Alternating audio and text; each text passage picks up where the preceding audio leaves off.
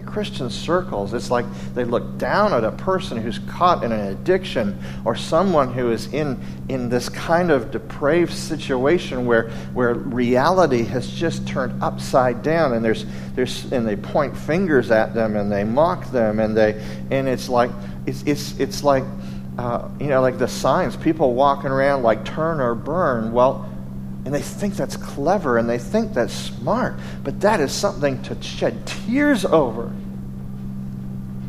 So, where's your heart? Here it comes, a brand new day, but I don't know what will come my way.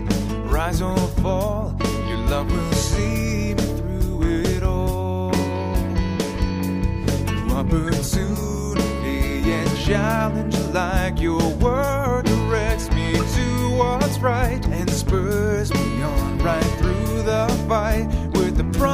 of new life. Your word, oh God, your word to me, making me all that I need to be. Your word, oh God, means the world to me, the world to me.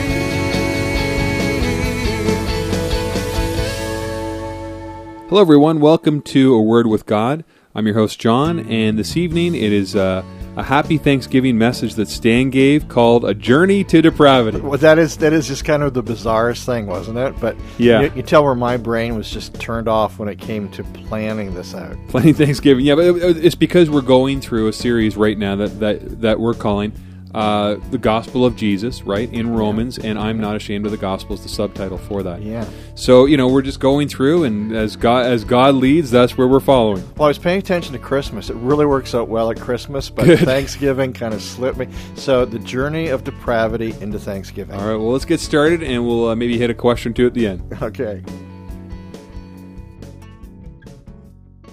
Turn in your Bibles to Romans chapter 1, and we're going to start in verse 26, and we're going to go to verse 20, 32. And in the annals of history, this has probably not been a real popular Thanksgiving message. But it's God's message for us today. And you know what? Honestly, I was really looking at Christmas and making sure that Christmas, and I kind of forgot about Thanksgiving. And so I really look at it and said, like, God had his finger on this in this chapter. These verses are for us today, even though it's not your typical turkey Thanksgiving kind of message. Father, we come to you this morning. We open our hearts and all that we are. We give ourselves to you. We are thankful to you. We love you. And Father, some people that we love have been on this path. And maybe some of us, we just don't understand why they've chosen what they've chosen. Sometimes we just like to hide and forget about it. Sometimes we'd like to pretend that these things aren't. But that's not what you've done in our lives. You've called us to enter into our culture and into our world and to not run away. And so we're not going to run away today, Father. We're going to be up front and we're going to look at these things. And we need your guidance. The only thing that you bring to us that gets us through is your hand on our life. So this morning, Father, speak to our hearts as only you can. I pray that in Jesus' name. Amen. So, okay, here's what we've gone through so far. You're beloved of God. God loves you. You got that? God loves you. And, and even though he walks this walk away from God, that needs to be ringing in your ears. God loves you. Number two, we saw that the church is God's place for you. It's, it's not in your living room listening to Rex Humbard on Sunday morning. That's not what God has for you. Chuck Stanley. Love Chuck Stanley. Chuck Stanley would tell you, get into a church. Love James MacDonald. James MacDonald would say, get into a church, get dug in, be part of, get connected. And thirdly, we saw that there was a walk away from God, that the people in this world, even though it was evident, even though God made himself known, even though creation points that there is a God in this universe that we need to reach out to, even though that we see that this God has displayed his wonders in the heavens and that he has written a book and he's talked about these things to us, um, man still walks away. And this week, I kept scratching out the nail. This is a hard nail. And this is where I ended up. The journey away from God ends in depravity. Now, that's a real downer. I know that's not a Thanksgiving upper message, but that's where Scripture's taking us today, and we need to look at that. In verses 26 to 27, on this journey away from God, we see being given over to depravity. Verse 26 For this reason, for their desire to walk away from God. That's where we were last week. Their desire to walk away from God, their desire to create a new reality without God. Reality shows didn't just come about in the last 15 years. People have had this thing about creating an alternative reality for as long as we've been alive. For this reason, God gave them over. It means to put into somebody else's hand, puts into somebody else's control. We've already looked at this word a couple of times. Think of my dog Benaiah on a leash and, and, and like who's in control. You have to hand it over to somebody to be in control. If you let go of the leash, the dude just goes where he's going to go. Right across the road this week after some rabbit thing going on, and it's just like when he sees a rabbit or a squirrel, his mind is not on anything but the rabbit or the squirrel. Somebody needs to be in control of the dog or he's going to get hurt. And we need to be under God's control, but there is a point in time where God hands the leash over. And uh, we see where to now. God gave them over to degrading passions. God's giving them over. Passions there, uh, depraved feelings. The sense here is that God finally takes away his hand and allows the people to have what they want. It's the same as in the heart of Pharaoh. It's like God took his restraining hand. God was working and God was in Egypt, and finally the people pushed and they went away from God. And finally, there's a thing you never want. It talks in Scripture about the cup of God's wrath being full. It's like the final drop has come in, and God takes all restraining hands off, and it comes and it flows, and you don't want to be there. You don't. You want the person you love to be there.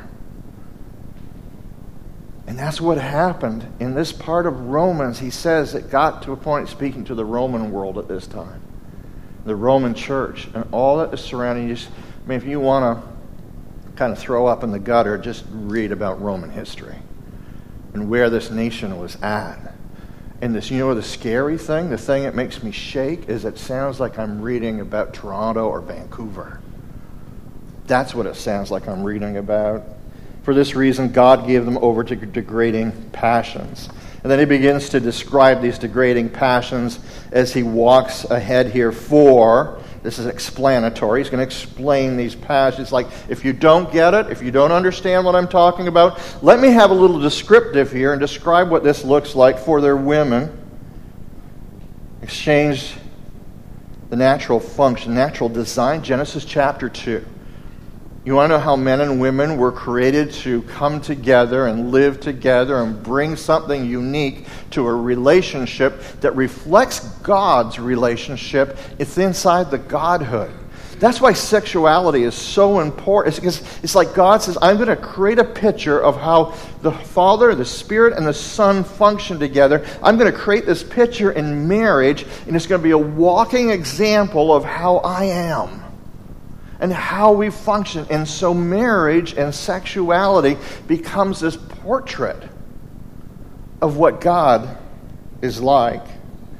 For their women exchange, women turning away from men is really what's talking about there. Exchange the natural function, the natural design. Genesis 2 18 to 25. The normal sexual function that women have for that which is unnatural, not native, if it's unnatural, if we have an unnatural plant, magnolias are not native to Canada. We're just a little chilly for that. It's not natural what the exchange was. Women turning not away, only away from men, but verse 27, in the same way also, the, women are turning to other women, is what this is saying. The same way that women are entering into, into relationship with men is the way they now are re- entering into relationship with women, women on women, sexual relationships. The men abandoned. In the same way, the men abandoned means to choose to let go, to no longer pursue. So you got Benaiah out for a walk. He said, I just can't, I'm, I'm going to let go. I'm going to let go of the rope. They chose, men abandoned, they let go of the natural function, the natural design of the women, the natural God designed desires, the natural God designed relationship. And it says they burned. It's heightened lust there. It's like adding oxygen to a fire. So now it's not just like it's like, like blue hot. Longings, these cravings, the lusting for what God has said no to men turning away from women, and, and, and these men, they go to the very, against the very nature that God gave them, and they grabbed onto a new reality. The new reality flamed like gasoline. Ever put gasoline on a fire? I was about 14 and I couldn't get this fire going. And, and I'd been making maple syrup all night the night before. Fire had gone out, and I loaded it up with wood, and I couldn't get it to go. And, and there must have been a glowing ember somewhere because I had this gas can, and I'm sloshing the gas in, just like, come on, get going. And I'm going to put a match to it, but it hit, and, and it just went, blues, you know, blow a gas can right out of your hand? And it just like goes the other direction, just like whoosh. Like flames of gasoline and consume them. Men with men. In decent acts, there's this graphic, descriptive word of the sexual intercourse with a woman, but it's performed with a man. And so, like God's, like Paul's being really, there's no doubt what he's talking about. You're going to see in circles if you kind of Google, if you go on blogs, there's this thing out there in the church that's saying, well, this is not really what God's talking about. It's, it's like Sodom and Gomorrah. You know, the real problem there is they weren't hospitable. And that's why God fried the place because of their inhospitality. What? Men with men committing indecent acts and receiving, taking back into themselves, in their own person, their own bodies, their own soul, the due penalty negative consequences, is what it's talking about, of their error. Negative consequences, the end result of these degrading passions being lived out is that the one who follows that path is hurt and scarred. Hey, Stan. Question for you. Where do you go to church on Sundays? I, I go to 112 Spadina Road West. John's the same place you go. I'm just checking. Have you never sure. seen me there? I have seen you there, but normally like, you're I'm the guy up front speaking. I know. You did a great job of it, too. So 112 Spadina Road West, and it's Evangel. Community Church. Evangel Community Church, right close to uh, St. Mary's. It's fairly close to there. Kitchener, Ontario. Grab a Tim's. See you there.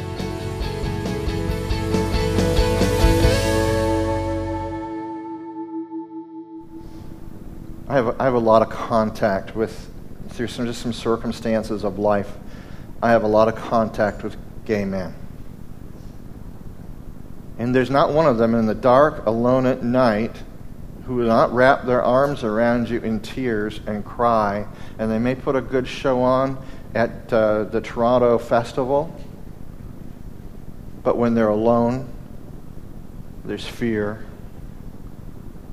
and there's hurt and there's pain emotional pain, shame, fear, physical, just what comes with territory, spiritual, no peace with God, future judgment. And they try to live that. Some struggle with that, some just block it out. They live in the alternate reality. No wonder they live in an alternate reality. I hope your heart goes out and you have compassion.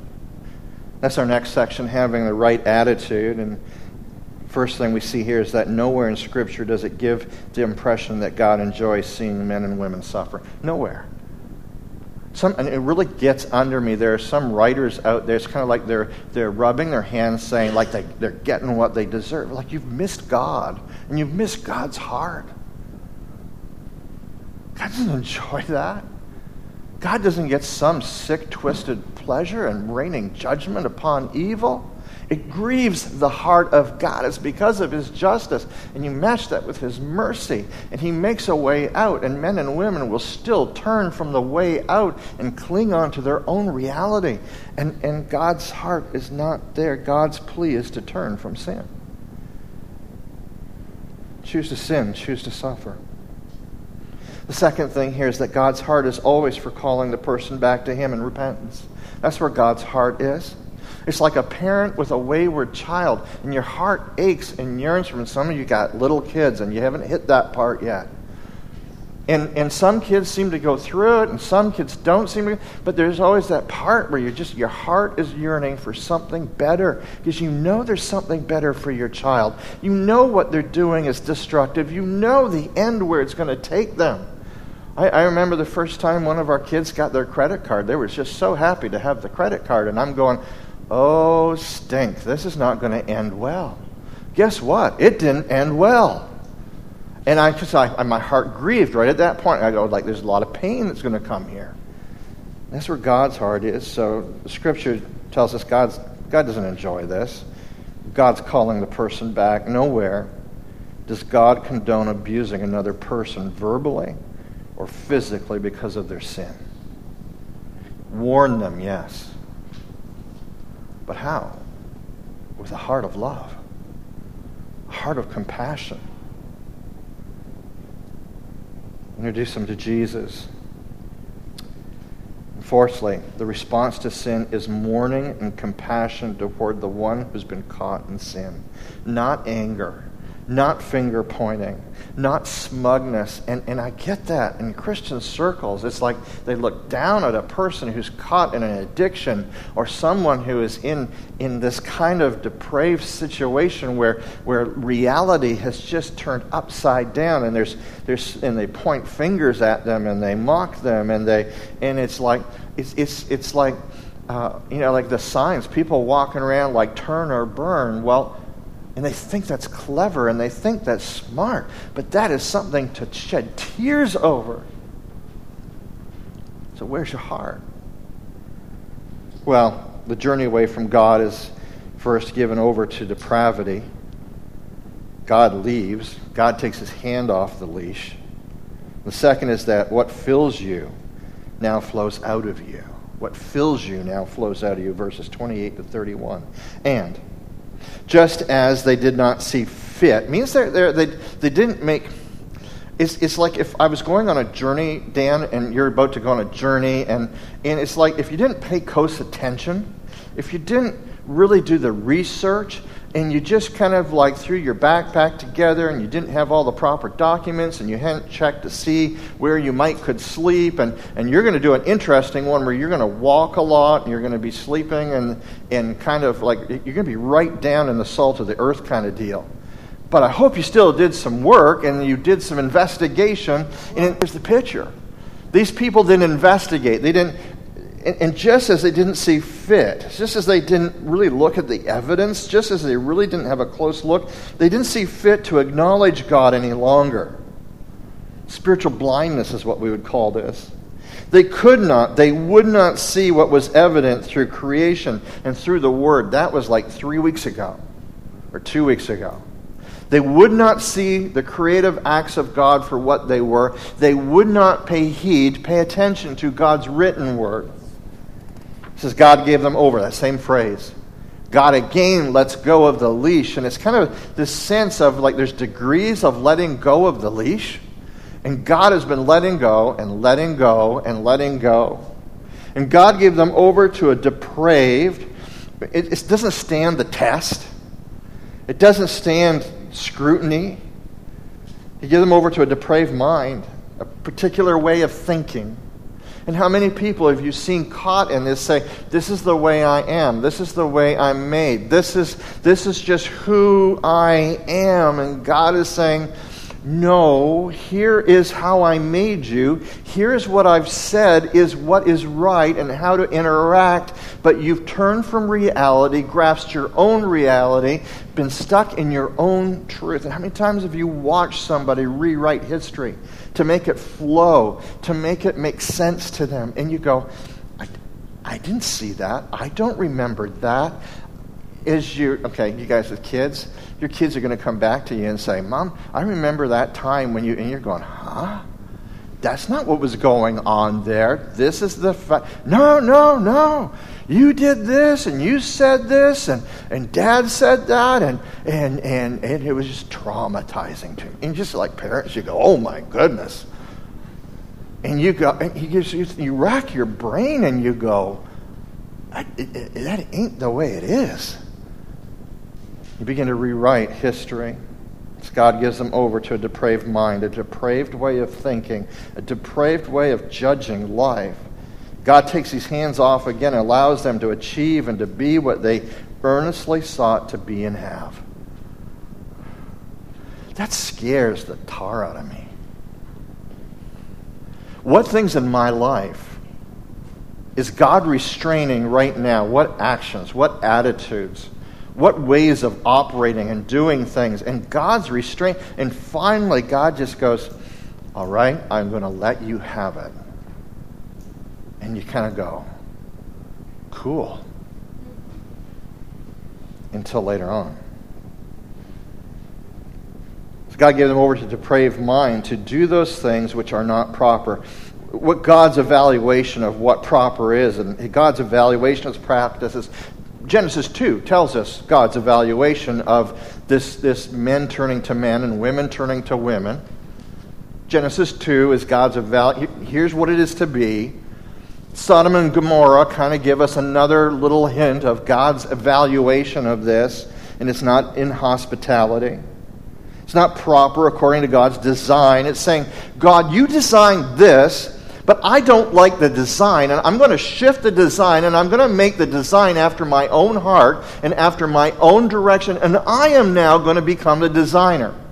Ever do that to somebody else's and somebody else does? I've told you the story before about the pool, and I redesigned the pool. You should never redesign an above ground pool and drill new holes and make things fit the way you think. Because some engineer, even though you may not respect him, sat in a, in a desk somewhere and did all the pressure points, and he knows how much weight. And when you know what? When you make the pool in your own design, you redesign it, and you get up in the morning and the side of the pool's over, and all the water's gone out into the neighbor's yard and maybe in their basement there could be in a lot of trouble because you redesign picture, flashing red light. Even though I have an urge, even though I have an uh, inclination, even though I may have desires, God says, not proper, not good for you. You choose this, it will bring suffering into your life. I, am going to redesign. No, don't. Verse 29. Being filled means to be completely filled. It's the idea of that last drop, that the cup with the meniscus that's just bowed like the last drop being filled with all. And here's one of Paul's famous lists. This is what they've been given over to. This is, this is, how, they've, this is how they've gotten to this place. And, and here's what their lives have like. And they may not have every one of these, but they'll have earmarks unrighteousness means injustice, law breaking, God's law, man's law. Wickedness, evil purposes and desires. It's idea of malice. I'm, I'm going to be wicked because I want to be wicked. I, I want to do, it's, it's like amazing. Ever read those movie people who say, I really always wanted to play an evil person because I couldn't get away. I, I always wanted to be like this. And you read it and you go, that's kind of weird greed, desiring to have more, insatiable covetousness. I just can't get enough. That's the delving into this sin. Evil, wickedness that's not ashamed to break the law. Not only is it willing to break, but I'm not even ashamed of it anymore. There's part of that path. Full of envy, wanting and fixating on what someone else has. You find yourself doing that? That's an easy one to get started in. Probably, that's probably you know, number one. Murder, not, not just killing some, but, but hatred. Killing with hatred. Strife means contentious wrangling. Ever met a person you just always wrangling, like always.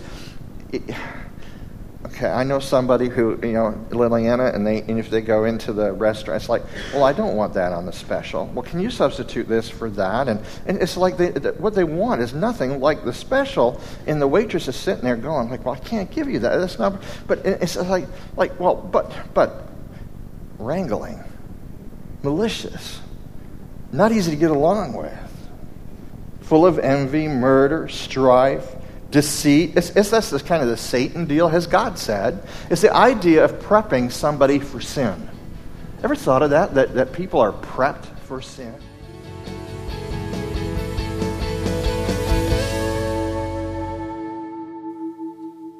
Okay, so Stan, in, in this message, one of the things you said was that God uh, gave people over to depravity. Now, I know Yeah. this is going to sound like one of those obvious questions, but it doesn't sound like a very loving thing to, to give people over to depravity. Yeah. So I, I'm, I was hoping you could kind of give us some thoughts on on why God would allow that. It's it's this thing we saw with Pharaoh that when, when a person is intent and God God does not force Himself upon a person, He gives opportunity. He gives uh, His word. He gives general revelation. We learned that in uh, the first chapter of uh, Romans.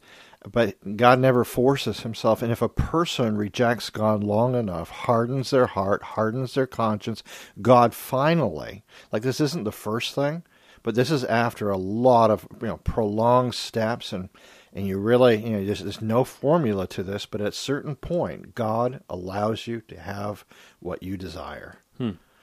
And that happens as a as a parent as well. We do that with our kids you know too. Yeah, there are ti there are times where you just want to make sure that you know they're they're living accordingly, and sometimes they have to have the the punishment to the actions that they have, right? Just the way mm-hmm. that things go. The natural punishment mm. sometimes. and god's desire is that that would push them again back to him not it would destroy them but it would push them back to him Well, everyone, thanks for joining us this evening. Again, we're going to continue through Romans next week, and remember, don't end your day without a word with God.